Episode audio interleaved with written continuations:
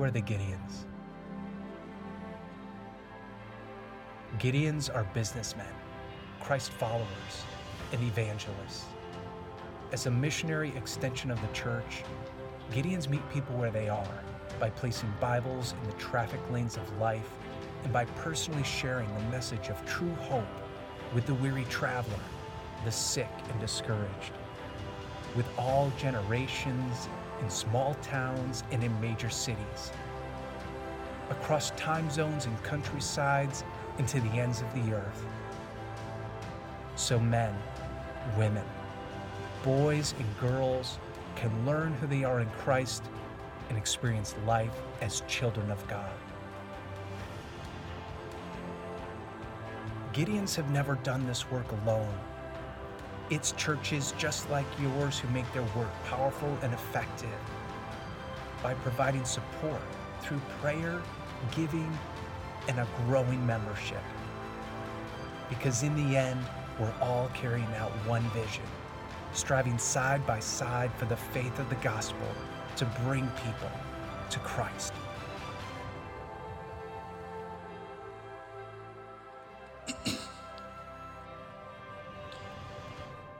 If you got your Bibles, we're in Acts chapter four is where we'll be this morning. As you're turning there, let me say that today you have an opportunity to support the work of the Gideon Ministry. Today, uh, they'll be at the exits. They'll have Bibles open. You can drop cash, or if you want to write a check to the Gideons, you can put that in there and, and support uh, their ministry. Uh, and here's why I love the Gideon Ministry. I didn't say this in the first service, but I'll correct it here in the second. I, I like them personally and love them personally because they come by my office on a regular basis and ask me two questions. How can I pray for you as the pastor, and how can I pray for your church? And uh, they come in here and, and do that, and, and so I'm thankful for our partnership with them. I'm also thankful that we have many members uh, of our congregation who are Gideons, and uh, I love the fact that they personally share the gospel with people, and also that they are putting God's word in people's hands at all, at, as you heard the video say, in all pathways of life, highways of life. And uh, it's a great ministry, and so this morning you're going to have an opportunity to support them. I'm going to pray for us before we get into God's word. I'm going to pray for the Gideon Ministry. I'm also going to pray for a team of people who will leave our church on Friday to go to West Jordan, Utah, and will serve uh, there this next week on mission trip. Uh, and we have a, a number of people who are going, and they're going to go and share the gospel and partner with the Stopman family who are planting Hope Valley Church out there. And so when I pray in just a minute, will you pray for those two things, the Gideon Ministry and also those from our church going to Utah? Let's pray together. Father, we thank you for the privilege of gathering together. We thank you for the opportunity that we have to be in your presence, to lift high your name, to receive your word. And Father, I pray that as we receive your word, that our hearts are prepared for it, that you would reveal any areas of our life where we need encouragement, correction, challenge, and that, Father, we'll respond obediently to how you lead us. God, I thank you for the Gideon Ministry and that they, the, these individuals are committed to sharing the gospel personally, that they are, are constantly introducing people to the saving grace that we have in Jesus Christ. Father, I thank you that they're putting your word in the hands of people and the and the pathways of life. I even think about their work this summer at Falls Creek, where they'll be down at Falls Creek on multiple occasions, putting God's word into the hands of teenagers. And so, God, I pray that you continue to bless them and that our church would continue to find ways to support them.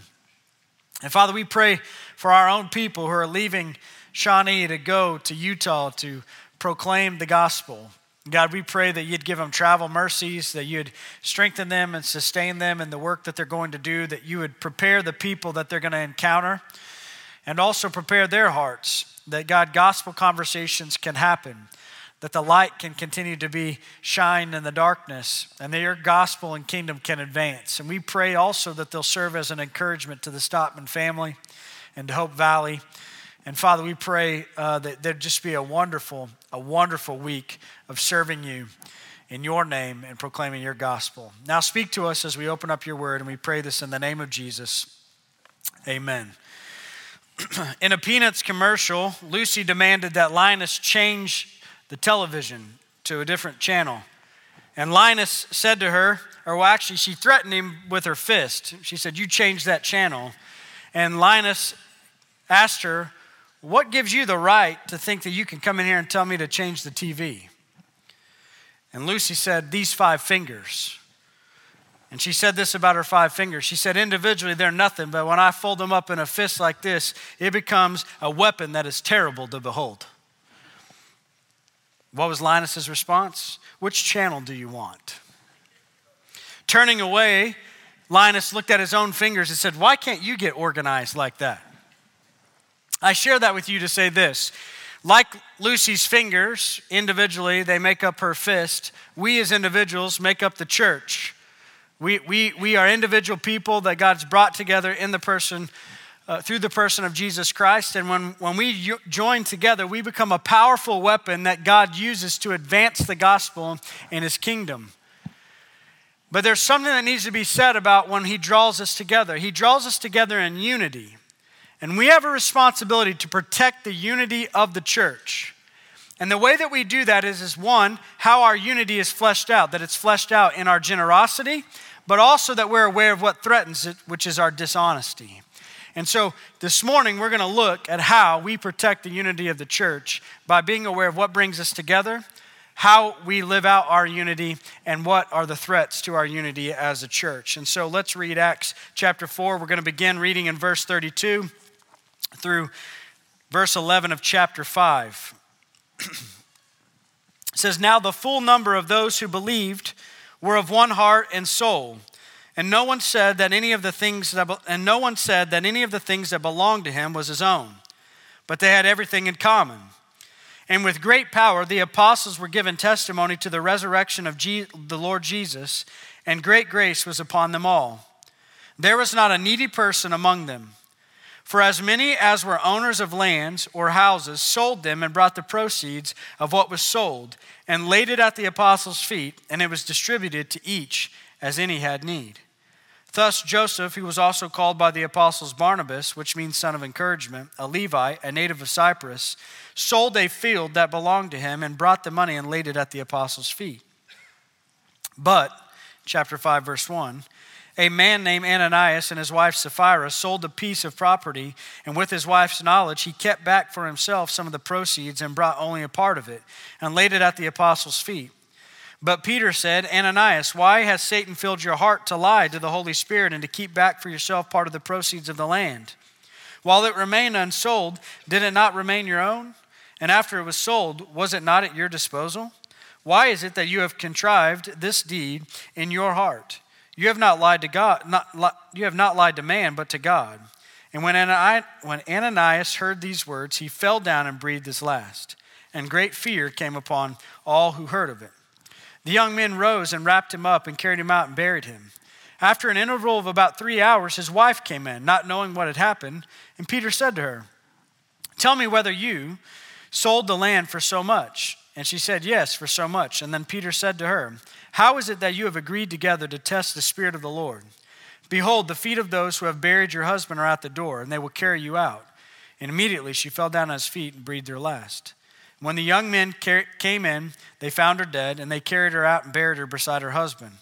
And great fear came upon the whole church and upon all who heard of these things."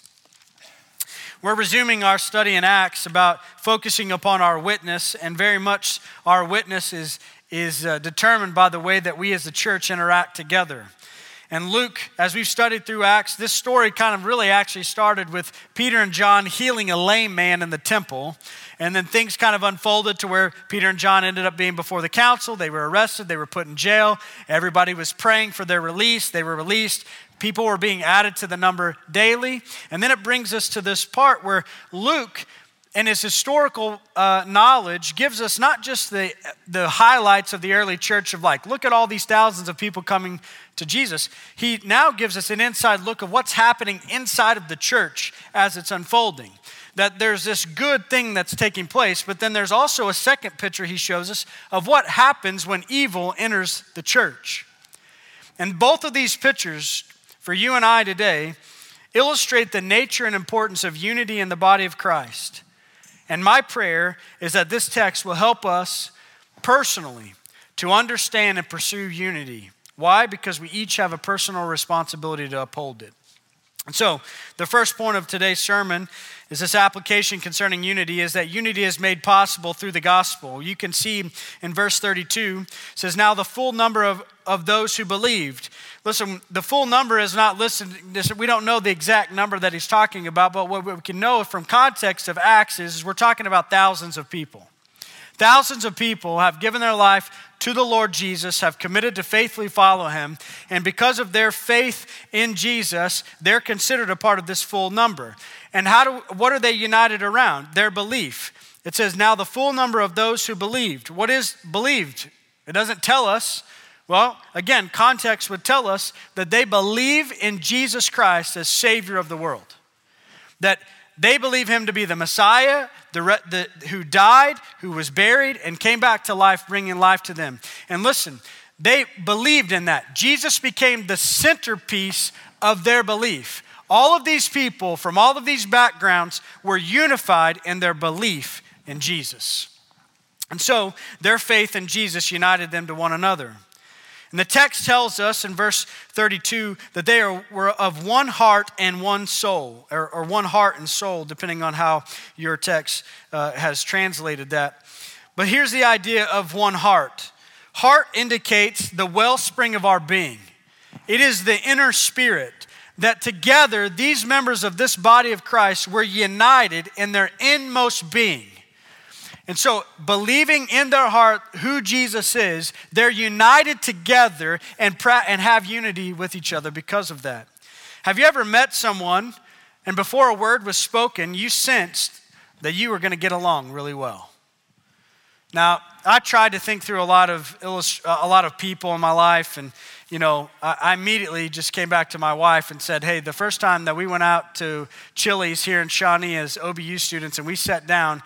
And really, when we sat down at the date, I knew that this was, I knew I was going to marry her. Now, I didn't tell her that because that would have freaked her out.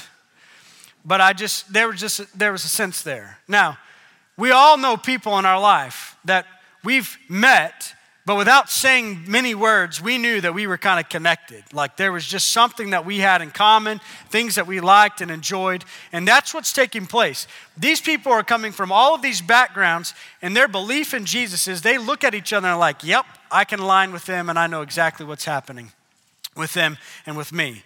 They also had unity of soul. They, this means they shared the same basic mental focus. In essence, they were of the same mind. Committed, committed to the same gospel. And as a result of being unified in heart and soul, they were unified. There was no division among them. Now, it's important to note because sometimes we think we can create unity. We think we can create unity in our families, in our relationships, in our church. And listen, we can't create unity. But God has given us the task of maintaining it. Because, see, God is the one who makes unity possible. He's the one that draws people to himself. He's in the business of redeeming people and bringing them into his family and uniting them with other believers, not just here at Emmanuel Baptist Church, but believers all over the world. God is in the business of bringing people into his family and uniting us to each other. And because of that, it's a miracle. Acts two is a great miracle of what happened. All of these people from different lands, different languages, different cultures and backgrounds gather together in Pentecost, hear the gospel proclaimed, believe in Jesus, and Jesus uni- unifies all of these people together. He does the same with you and I. Think about our congregation just in this room alone and the diversity that is here. Listen, God is the one who establishes unity among us. But sometimes we can fall into the mindset of thinking to ourselves that in order for us to be unified, we have to be we have to have uniformity. Meaning this, that we have to believe the exact same thing, and we have to we have to be in the exact same political party, and we have to like the same exact things, or there's no way that I can be in fellowship with those people. Listen, uniformity, all it does is create clones. But God embraces our diversity and our individuality, and he brings us together. Why? Because the church needs diversity. The church needs us as individuals to contribute what we have to the body of Christ, because that's how the body of Christ is strengthened. If we all look alike and believe the exact same thing, when I mean, when I say believe, let me just state this very clearly. I mean, there are things that we believe that we're all unified about, okay? We're not just talking about any and every belief. We're talking about belief centered upon the person of Jesus Christ. But we might have an interpretation about a text of Scripture that is secondary to Jesus, that we one might take it this way and one might take it this way. Listen, the beauty of that is, is you sharpen each other as you express your beliefs and what's happening. God wants our diversity. It's why A W Tozer explained this, excuse me, explained this unity of the church in this way. Has it ever occurred to you that one hundred pianos all tuned to the same fork are automatically tuned to each other? They are of one accord being tuned, not to each other, but to another standard to which each one must individually bow. This is the picture of the church. Jesus is the tuning fork, that every individual, when they place their faith and trust in Jesus, is tuned into Jesus. And that is what unifies us. And as a unified body, we're able to move in great power. And we see this in verse thirty-three. And with great power, the apostles were giving their testimony to the resurrection of the Lord Jesus, and great grace was upon them all. Why were they able in great power to give this testimony of the resurrected Savior? Because they were in unity. They understood what the mission of the church was. It's to proclaim the gospel so that people can know and become a part of the family of God. And now listen, when we don't protect our unity and we allow threats to creep in and begin to drift us away from that, we move away from a countercultural, deeply impactful, Christ-exalting church that he desires us to be. And we've got to move in great power to fight for the unity of our church so that the gospel can continue to be proclaimed. Number two, unity is experienced through our generosity. So some might ask, okay, so how is unity fleshed out? We know that we're all centered upon our belief in Jesus, but like, what does it practically look like? What does unity look like here? It looks through generosity. Generosity, the, just the Christian faith alone screams, what is mine is yours. There is both material care and spiritual care in the church. Generosity is what defines our unity. And that's what we see happening here in verses thirty-two through thirty-seven. This congregation was generous. This isn't a just an early church thing. This is what Jesus practiced himself and with the disciples. It's what was practiced in the Old Testament of taking care of others within the within God's people. And so it's nothing new, but they live it out. They believe in Jesus. He unifies them together. And then by practical application, they begin to be generous with their resources and their time and their efforts. And they shared a common way of life. That's what the text tells us here, right? Uh, that they they had everything in common, meaning this. There were celebrations and burdens that they shared together. That there were time and possessions that they shared together. They were living life together. And this, they were being the picture of everything that is right and good in life. And this is what we should desire for ourselves. So let's look at their generosity. So who was being generous? Verse thirty-two tells us, and no one said that any of their things that belonged to him was his own. Meaning this, everyone was being jealous. There wasn't a single person who was like, hey, this is mine, don't touch it. Everyone was being generous. Now, when were they being generous? Look in thirty-three and thirty-four and thirty-five. There was not a needy person among them, for as many as were owners in lands or houses sold to them and brought the, in, brought the proceeds of what was sold and laid it at the apostles' feet, and it was distributed to each as any had need. So everyone is being generous at all times. As needs were arising, they were meeting them.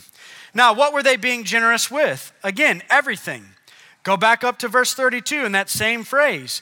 No one said that any of the things that belonged to him was his own. Everything they had, they held loosely. See, the world teaches us to take care of us. And we we and it teaches us to be close-fisted with what we what we earn, what we've been given, and we're to hold on to it. When when you give your life to Jesus and you receive his grace and mercy, those hands get loose.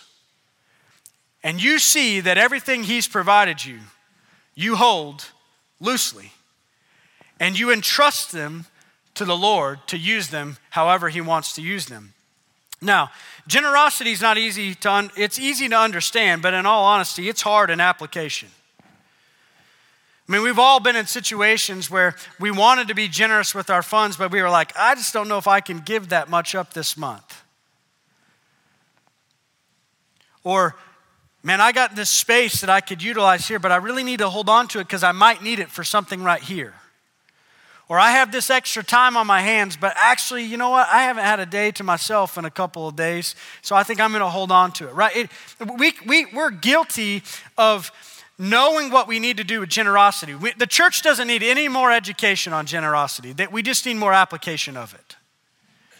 And we're all guilty at times of holding on to those things. But listen, these early believers understood that they had to reject materialism. And they had to they had to entrust their stuff to the Lord to use for his glory and his purpose so that the gospel would continue to be advanced. And we as Christians must never value our money, our time, our possessions above our holiness. We are to lay up treasures in heaven, valuing what is eternal. We have to hold our possessions and our money loosely and trusting them to the Lord.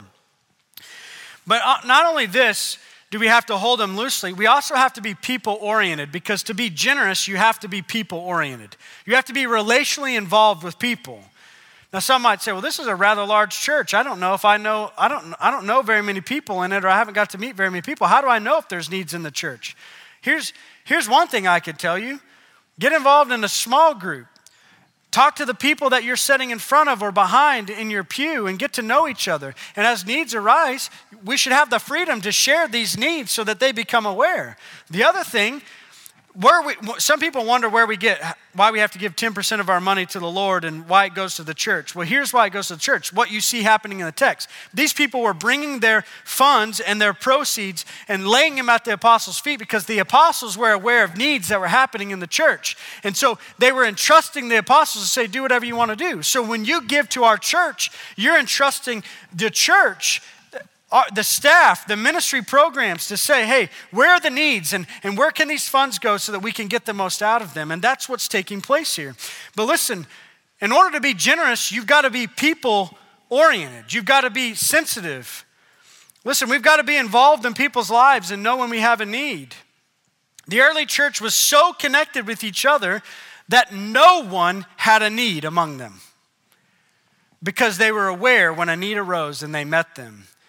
And listen, we've got to care for the material needs, but we've also got to care for the spiritual needs. And I want to say this, listen, just because we provide uh, money to social justice things and the needs that arise, if we do that without Jesus, that's very hollow. The church is to be people who share and are generous with our resources, but we also come with a message that meets the spiritual needs of the people that we're encountering, Jesus. And listen, when God's grace is at work in your life, you'll be generous. To me, it's hard to think about a Christian who's received God's grace and holds their funds tightly where they won't give anything. If you've received God's grace that he freely gave to you and I, then we will be people who have open hands that say, my time, my talents, my treasures will be used for your glory, God. I'm entrusting them to you, and you utilize them as you see fit. And every member of the congregation was involved in taking care of one another. No one went to bed hungry. No one slept on the street. No one went without clothes. The text tells us, and there was none, there was not a needy person among them. Listen, everyone was involved. Those that had little and those that had great. Well, how do you know that those that had great were involved? Well, it says that there were people who were owners of lands and houses and sold them and brought the, pro- the proceeds to the church and laid them at the apostles' feet. Notice this, though. They didn't lay them at the apostles' feet and said, hey, I'm giving you this money, but I want it to go here. They laid it at the apostles' feet, whatever they had. If they sold their land or if they took what was in their pockets and laid it at the apostles' feet, that picture was this. They were coming to the apostles and saying, it's, it's God's money, it's God's resources, you use them as you see fit and as you hear of needs. And that's exactly what happened. And then Luke gives a specific example in verse thirty-six. Thus Joseph, who was, all, who was all, also called by the apostles Barnabas, a Levite, a native of Cyprus. Notice the descriptors, right? Almost like telling us that he's not like everybody else in the room, okay? Sold a field that belonged to him and brought the money and laid it at the apostles' feet. Barnabas is mentioned like twenty-three times in Acts. He's almost like an example that Luke refers to multiple times and pointing about this is who we should be. And when we read these words of Barnabas, you heard my friend speak on them a few weeks ago about being a, an encouraging friend. Listen, we don't just want to be encouraging with our words. We want to follow Barnabas's actions and be encouraging with our actions. That he did whatever he needed to do. He saw and believed that his money and his time and his possessions was greater used in the hands of God than in his own hands. And he entrusted himself to do this very thing. And listen, we are encouraged today by the extraordinary impact when one individual gives generously within the body of Christ because they're committed to the unity of the body. And you might say, what do you mean by that? Listen, our church continues to stand and continues to serve in our community because of your generosity, because you bring your resources to the church and you give them through tithes and offerings, or you give your time and energy and service in places that go, not just go here and meet the needs of our congregation, but go beyond this place to meet the needs. And listen, may we continue to experience the unity of the church by our own personal generosity. Listen, this isn't about, well, somebody else can take care of that. This is about you, your generosity. This is how you are committed to the body of Christ, by you being generous with these things, that you're giving generously, sacrificially, and cheerfully to these things. And when we do this, we experience a unity that brings attention to a watching world. Why? Because the watching world sees us acting in a countercultural way. And it gives us the opportunity to proclaim the message. It brings us to the third thing. Unity is threatened through our dishonesty. So Luke gave us a beautiful picture of Barnabas and few words to describe his example. And then he gives us a very sobering picture of two people inside of the church. Now let me say this to you, church. Every church is going to face persecution. Individual members who make up the body of Christ are going to face persecution. We're going to face persecution from the outside who wants to silence the church. That's what happened to the early church. They tried to arrest Peter and, and John and put them in jail to stop the advancement of the gospel. And guess what? It didn't work. So what did the enemy do? He went inside the church and he took sinful actions of individuals and tried to stop the mission of the church. Now, why do I share that with us? Because dishonesty threatens the unity of our church, and it needs to be addressed. Ananias and Sapphira were inside the church. Everything about them was indicated that they were inside the church. They, they appeared to be believers. They were witnessing what was happening. They were even participating in it and even saw what Barnabas had done. Why do we know that? Because the first word of chapter five points us back to the previous section. So they were aware of what was happening. They were insiders. But here's what, here's what we learn about Ananias and Sapphira. They were fake. Their holiness was fake. They pretended to give more than they actually did, keeping some of the proceeds of selling their land while acting like they gave it all. Now, let me say this. Um, uh, I, I witnessed a dad and his son uh, a while back. Dad said, you can have a half a cookie. And he said, so go get a cookie and break it in half and give me a piece. Give me the, give me half of it. So I watched the kid break the cookie in half, just like he was supposed to do. And when his dad turned his head to have a conversation with somebody, he took a bite of the cookie, of the half of the cookie that he was supposed to give to his dad. And when his dad turned around, he just handed him the one that he had just taken a bite out of. So he took a little bit more than himself than half. Now we la- we might laugh at that and think, well, that's kind of funny. That's exactly what Ananias and Sapphira did. They were dishonest enough that they said, hey, we're gonna sell the land. So they sold the land. They broke the cookie in half. But before they got to the apostles' feet, they took a bite out of the proceeds and stuck it where they needed to sick it, and then they laid it all at the apostles' feet and pretended like it was everything. Now here's the deal. We cannot value our own possessions greater than our holiness. We cannot value our own personal reputation greater than our, our holiness. Listen, we everything we have is founded in Christ and Christ alone. And we have to hold on to that. Listen, Ananias and Sapphira, they sought the praise of other people. Listen, they became more concerned with their reputation and what others thought of them. They saw what took place with Barnabas and they were like, wow, I wonder what it's going to be like when we give our gift to the apostles and what people are going to say about us. This, this is what was happening. The, the motivation was not that they were going to help people in need. The motivation was is what they look like when this comes. They were dishonest. They lied about their own act of charity. The text tells us, right, in verse two, and with his wife's knowledge, they predetermined what they were going to do. So often we lie without considering the damage on ourselves and others, and we demonstrate the reality of our sinful nature as humans. Few of us actually understand how serious lying really is. But the truth is, is that God takes our lies personal.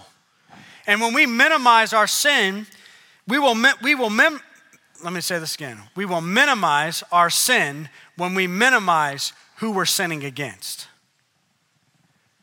And what's happening here is, they didn't see God as a holy God. And so they thought it'll be no big deal if we keep a little bit of this back to ourselves. And what they quickly figured out was is that a holy God was very much paying attention. And Ananias and Sapphira were greedy. The, the word kept for themselves is this idea of skimming off the top or embezzling funds. It's the same verb used in Joshua seven. The story of Achan as he kept some of the spoil for himself uh, and, he, and he hid it in his tent. Listen, you know that story. They went into battle. They were told not to take the spoil. He took some, bar- dug a hole in his tent, buried it and covered it up, thought nobody would, hap- would know what had happened until Israel went to the next battle and th- things didn't go well. And then they realized that there was sin in the camp. Because what happens to dishonesty in the church when we're not honest as individuals with our tithes and offerings, our, our appearance of things, when we're not being truthful in the church, what happens is, is that the mission of God gets interrupted because attention has to be turned to figure out what's going on and why is this happening. And we need to think about the story of Achan and Ananias and Sapphira and even Judas, about how greed was devastating for their life and for the lives of others. And listen, they were filled with evil. The text tells us, in verse three, and Peter said to Ananias, why has Satan filled your heart to lie to the Holy Spirit? The enemy has a real influence in our life. He seeks to destroy us by the love of money, falsehood, and hypocrisy. He tempts to act unwise. He tempts us to act unwisely. He tempts us to minimize our sin and not think it's a big deal. And ultimately, his goal is to destroy you and this church. And so when Ananias and Sapphira gave way to the enemy, they grieved the Holy Spirit. Now, some people would say their judgment was too swift, like it was too severe, like they literally had no chance to say they were sorry and repent. Listen, Peter isn't the one who dished out the judgment. It was God who did it. Peter just confronted them, and God carried out the judgment. And listen, just as John Calvin would say, people who are displeased about God being excessively severe in this situation are too arrogant themselves, meaning this, that we, we are in the business of minimizing our offense because we're minimizing who we're offending. Church, we serve a holy God. He pays attention to our individual lives, and he will hold us accountable for the way that we conduct ourselves. Now, this, this should move every one of us to cry out and say, God, have mercy on me. It should also make us get on our knees and say, please let me be like a Barnabas and not like an Ananias and Sapphira. God, help me by your grace pursue integrity in the way that I live my life. Because Ananias and Sapphira could have used a healthy fear of God. Because what happened, if we see at the end of verse, uh, at the end of chapter five, after he, by the way, they gave Sapphira an opportunity herself to make the right decision and she didn't do it. But at the end of chapter eleven, or at the end of verse eleven, it says, and great fear came upon the whole church. Here's what happened. They saw what took place with Ananias and Sapphira, and while Ananias and Sapphira could have used a healthy dose of the fear of God, the church saw God act. And I'll just say this very clearly. If we're gathered in this room today and God wanted to div- handle one of us severely for being dishonest within the church, and one of us dropped over dead because of God's judgment here, I promise you this, every single one of us would be on our knees during the invitation asking God, is there any area of my life that is not pleasing to you?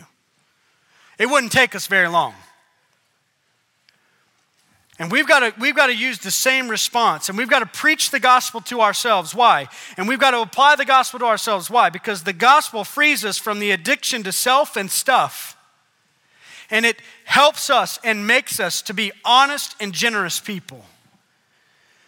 And listen, you might be in this room today, and you might be saying, well, I'm not sure that my sin equates with Ananias. Well, here's what I can tell you about how it might apply to you. We share Ananias' sin not when others think we are more spiritual than we are. Listen, we can't control what other people think about us. But we do share in his sin when we try to make others think we are more spiritual than we are. These are some of the examples that might be included. We create the impression that we are people of prayer when we are not.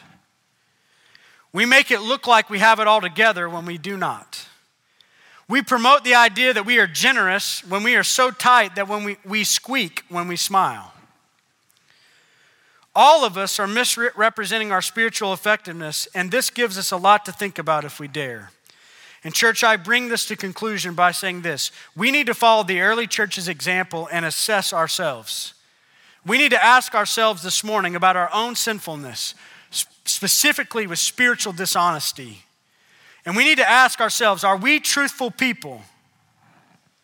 Do we see our sin as a, an assault on a holy God? And then as we ask those questions, we do an, we let the results of those, and we bring those results before the Lord, and we ask these questions, or we confess those dark places of our life, and then we walk in repentance and in response to his holiness. And so we take a look at our own sinfulness this morning. We then take those results before the Lord with confession and repentance. And then we make a covenant with God to say, I want to be more like a Barnabas and less like an Ananias and Sapphira. And don't think to yourself, you're above what Ananias and Sapphira did. Because when you do that, you put yourself in a very dangerous place. Let's pray together this morning.